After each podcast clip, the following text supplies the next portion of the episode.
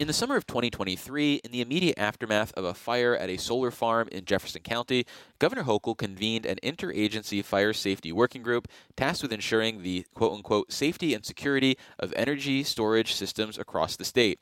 After releasing some initial findings in December, the working group published 15 recommendations in early February, which we're going to discuss with Doreen Harris, President and CEO of the New York State Energy Research and Development Authority, which is one of the state agencies serving on the working group. Welcome back to the Capitol Press Room, President Harris. Thanks for having me today. Well, for listeners who don't remember, can you talk about some of the events that prompted uh, the formation of the Fire Safety Working Group? Because it wasn't just the incident in Jefferson County, correct? Yes, certainly. Uh, it is the case that we are going to need energy storage facilities in the first instance across our state as we advance toward our climate goals. And for the very reason that renewable energy technologies, although providing emissions free power, will need to be backed up with other sources of energy, such as energy storage, so that they can literally balance the grid. So I, I, say this because energy storage is a part of our future. Obviously, the governor is very committed to that deployment, but also to do so in, in a safe manner but it is true that um, there were actually three fires in 2023 in stationary storage facilities one in Jefferson County, one in Orange County, and one in Suffolk County. And, and that is obviously a situation that needed, I'd say, immediate attention. And, and the governor did so by forming and executing on the Interagency Fire Safety Working Group in a timely manner so that we can ensure that these energy storage facilities are installed in a safe and secure manner.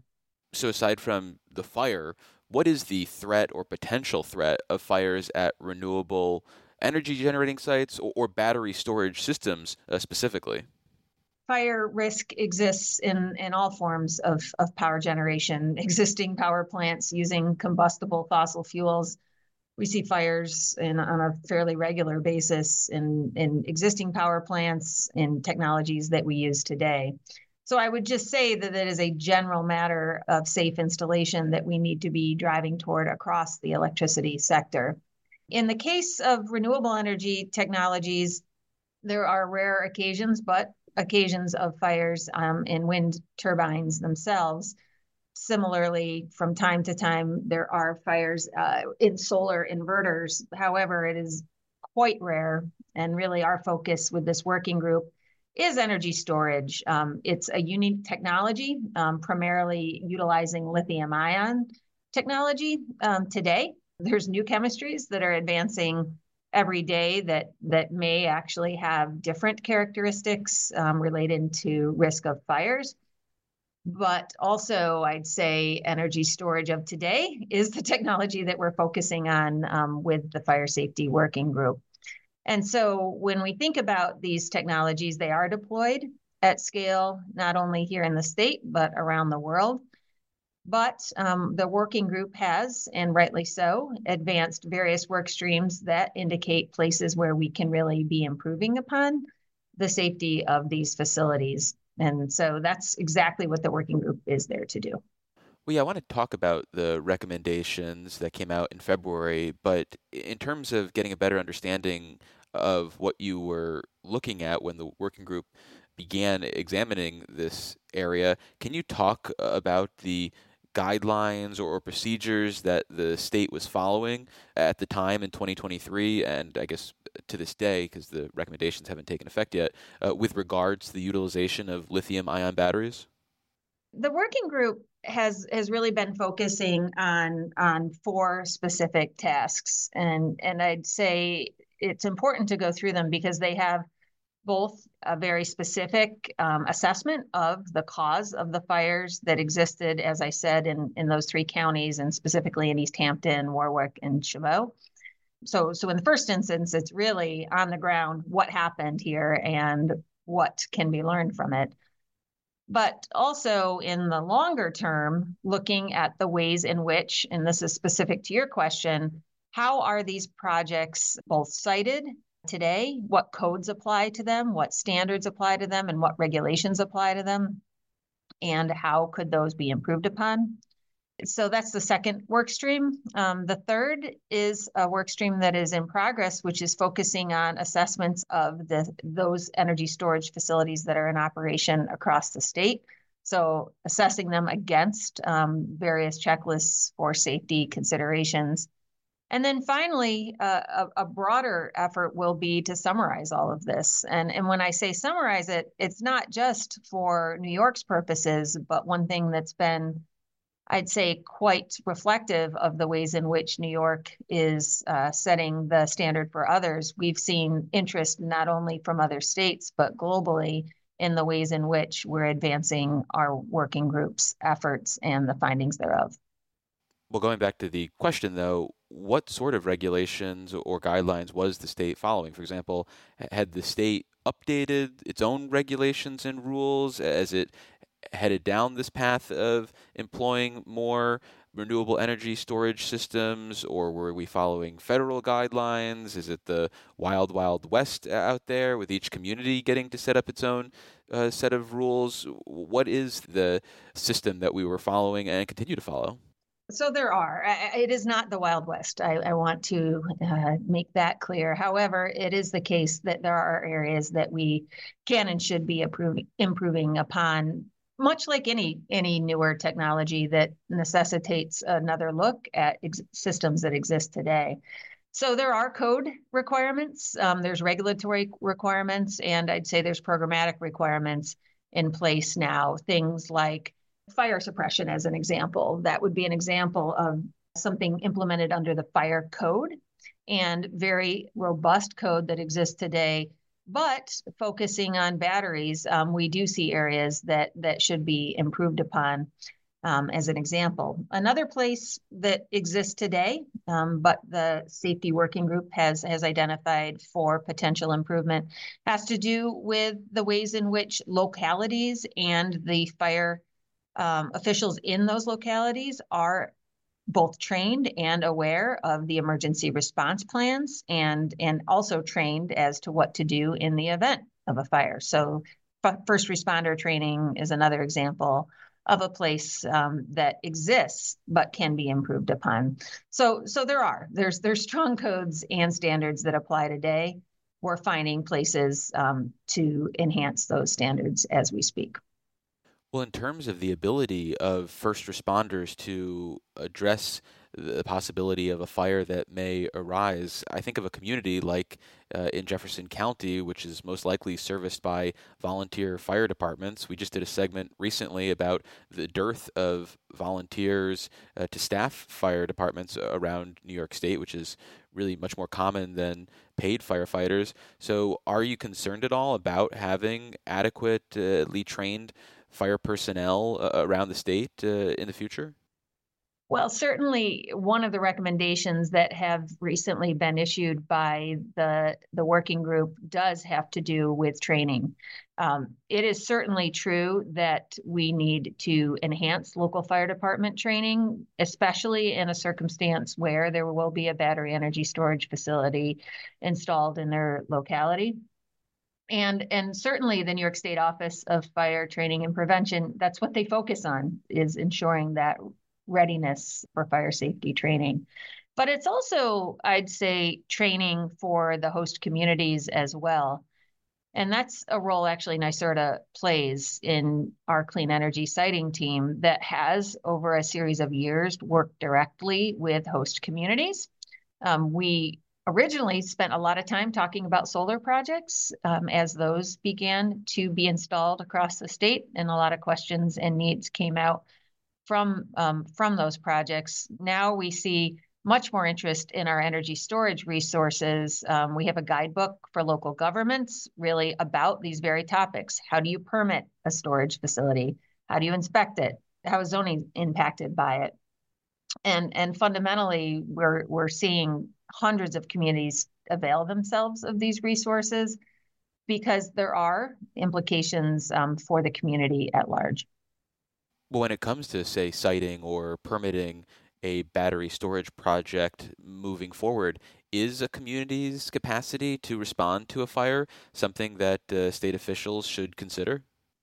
Oh, it definitely should. But the answer to that is to ensure the proper training um, through the office that exists today, the New York State Office of Fire Prevention and Control. That is what they're there to do. And it's it's I'd say it's a joint responsibility. On the one hand, we can train the local fire departments to handle fires if they were to ever exist at a facility.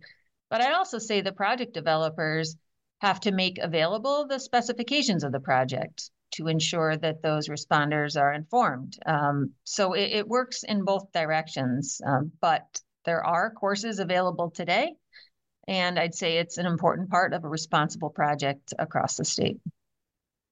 It seems like the costs associated with implementing the state's recommendations fall on the developers of battery energy storage system projects. Why does that make sense? Well, I'd say when you really look at how the projects are actually being advanced, it, it works in both directions. I'd say cost is uh, both in the form of hard costs, right? The cost of the equipment itself. And New York has high standards and will continue to have high standards as to the ways in which those facilities are actually constructed and, and operate. But it is also the case that there are soft costs, and soft costs exist in many categories, one of them being um, the necessary safety, um, I'd say training, as well as information that needs to be provided. Um, so, so all told, um, we obviously look at costs, and, and in fact, as we speak, the Public Service Commission has taken up a, an expanded energy storage um, petition uh, that had been filed last year that looks at just that. What are the costs and what are the benefits of an expanded deployment of energy storage. And after a quick break, we'll continue our conversation about the state's Interagency Fire Safety Working Group with Doreen Harris, President and CEO of the New York State Energy Research and Development Authority.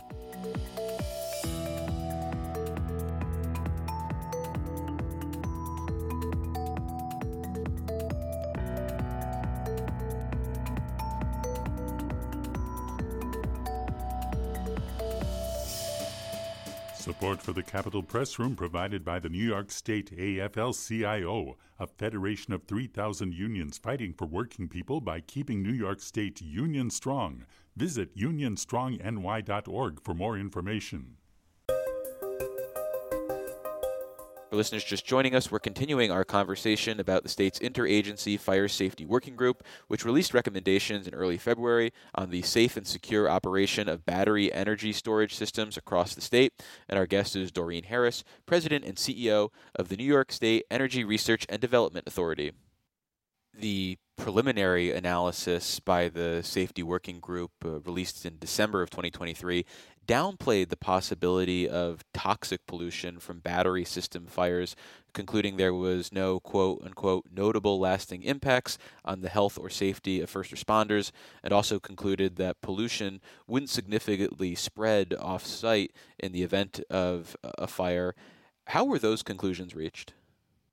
Yes, so so one of the hallmarks of the working group is is certainly transparency, and and as described, we're working hard as we speak to analyze the fires that existed, determine the root cause of those fires, and initially and recently, as you indicated, release data that had been assembled by the working group, which was the available analyses of the air quality, the soil, or the water data collected in the vicinity of these incidents. And so we have air monitoring reports, we have third-party inspections reports of, of actual soil samples. We have other data that we made available, all of which allowed us as a working group to conclude that there not only were there no reported injuries, but there were no harmful levels of toxins detected in any of those samples. In formulating the recommendations of the working group, what sort of input did you get from stakeholders in the industry as well as from people who live uh, near existing storage facilities or near facilities that might be planned for the future? Well, certainly, as I as I described, we are on the ground in communities across our state. Um, hundreds, I think the number is over 400 communities that NYSERDA works with directly, including the communities that have energy storage facilities um, within them. I, would say specific to the work that we have undertaken um, as as this working group, it involves also um, national experts. I mentioned the fact that we have a lot of interest in this work from other states, but also the federal government, um, knowing that there are, I'd say, expertise outside our state to bring to bear on, on the work that's undertaken by the working group. So we have the national labs as a resource and and I would say national experts who are helping us um, ensure that we we chart this course responsibly. I read back in 2023 that this organization of activists in the Raquette Lake area were looking to speak with the working group. This is a group that is uh, opposed to lithium battery farms in their community. What sort of engagement, if any, did you have with that uh, organization, the Protect Raquette Lake uh, group? Yeah, I'm I'm aware of of the project in Raquette Lake, and and certainly I myself have have been approached and discussed their concerns about the project in this instance, the actual project is is one that had been um, advanced by National Grid. So specifically, NYSERDA doesn't have a, a role from the perspective of the project itself. However, our engagement would be with the host community, ensuring that they are educated and and ready to respond um, with with I'd say objective information to help them engage fully in a siting process. And moving forward, the recommendations from the working group will they apply to all lithium ion battery energy storage systems, or is there a threshold that will apply in terms of certain projects under a kilowatt hour of production won't be covered? So specifically, and and I do want to make sure I highlight the fact that we as a working group issued initial recommendations on February 6th those initial recommendations are actually out for comment. So, as a general matter, I'm really hoping that interested stakeholders will submit comments on the draft recommendations. Um, the due date is March 5th. There's a little bit of time uh, to take a look at those recommendations and, and provide feedback. But the real focus here, and, and I'm glad you asked, um, because there are a lot of different types of batteries and there are a lot of different types of energy storage systems available to us really what we are focusing on in these recommendations is the regulatory framework for lithium ion battery energy storage systems exceeding 600 kilowatt hours. So these are, I'd say, larger installations that are stationary systems focusing on those that are used at a grid scale as opposed to many other types of storage that would be subject to different regulations. Well, using that threshold, would these regulations then have applied to the sites of the fires that occurred in 2023? Yes. Yes. And why is the 600 kilowatt hour threshold an important line of demarcation? It, it really has to do with with focusing on what we we would deem bulk um, energy storage systems. So we want to ensure these these are grid scale battery energy storage systems. So they're different. These are projects that are installed outside grid scale in most instances, which would actually be different than those that might be d- deployed, say, for example, in your home. There's there's different a different regulatory framework for those types of projects. Well, turning to another aspect of the working group, which was these inspections, it's my understanding that you've been going through the operational battery systems in New York, over 300 kilowatts, and are hoping to wrap that up by the second quarter of 2024. What is the status of those inspection efforts as we talk on February 23rd? Yes, so we are we are conducting the assessments that you had identified and and are committed to completing those on the schedule that you also referenced. And and really they actually have informed in some instances the recommendations that are available today um, for comment. Going to these sites, you do um, not only assess various aspects of safety relating, as I said, to the codes and standards that they're installed within, but also uh, items like access. Um, we have learned um, more so through those inspections that accessing the site fully, including within the um, the storage units themselves that the batteries are installed in will be an important part of confirming um, the installation according to these codes. So, so those inspections are underway. They're integrating already into the processes that we've taken on um, as relates to the recommendations that are available for comment. Well, in the wake of the Jefferson County fire, at least one municipality passed a, a temporary moratorium on battery system applications. To be safe, should we have a blanket moratorium in place across the state until the recommendations of the Fire Safety Working Group are completely implemented? Yeah, it's a great question, and and the answer to that, in my view, is is that moratoria are useful in some instances because they can allow a local community to ensure that their own um, government and standards are uh, are ready. For example, one thing that our siting team works with local communities to do is to establish local laws and and sort of establish the ways in which these projects can be sited and installed. So, in some instances, moratoria are useful to help a community be ready for a new technology to be installed um, locally. However, it is not the case that a blanket moratoria would be warranted, given the fact that we know a lot about how to ensure these projects can be sited and operated safely. And that's really what we're here to do. Obviously, we want safe systems. We're committed to it, and, and we know the resources necessary to achieve that outcome. Well, finally, in addition to actually promoting regulations that ensure safe operations of battery storage systems, it seems like people actually need to feel comfortable having these operations in their communities. So, how do you go about changing hearts and minds in those situations where people are resistant, short of waiting them out and just having a, lack of fires? That's a great question. And, and I'd put this sort of in the category of, of the transition that we are advancing writ large, which is one, in which new technologies in some inst- new to people technologies may be installed across our state. We had the same questions that existed when we began to install solar, uh, you know, a decade or more ago. And and at the end of the day, this comes down to, I'd say, first of all, education. That's something we're strongly committed to, but education that is objective. Um, how can we provide facts and information to the public it's one of our jobs, and it's certainly the job of those who are advancing the energy transition um, writ large.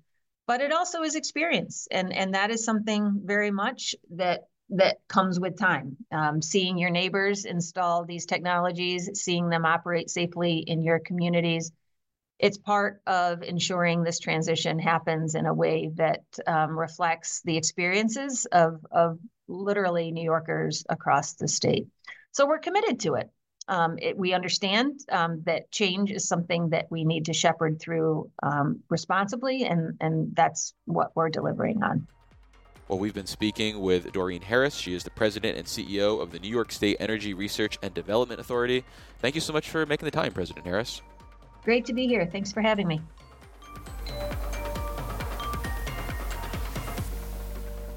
Support for the Capitol Press Room is provided by New York State United Teachers, a statewide union of nearly 700,000 professionals in education and healthcare.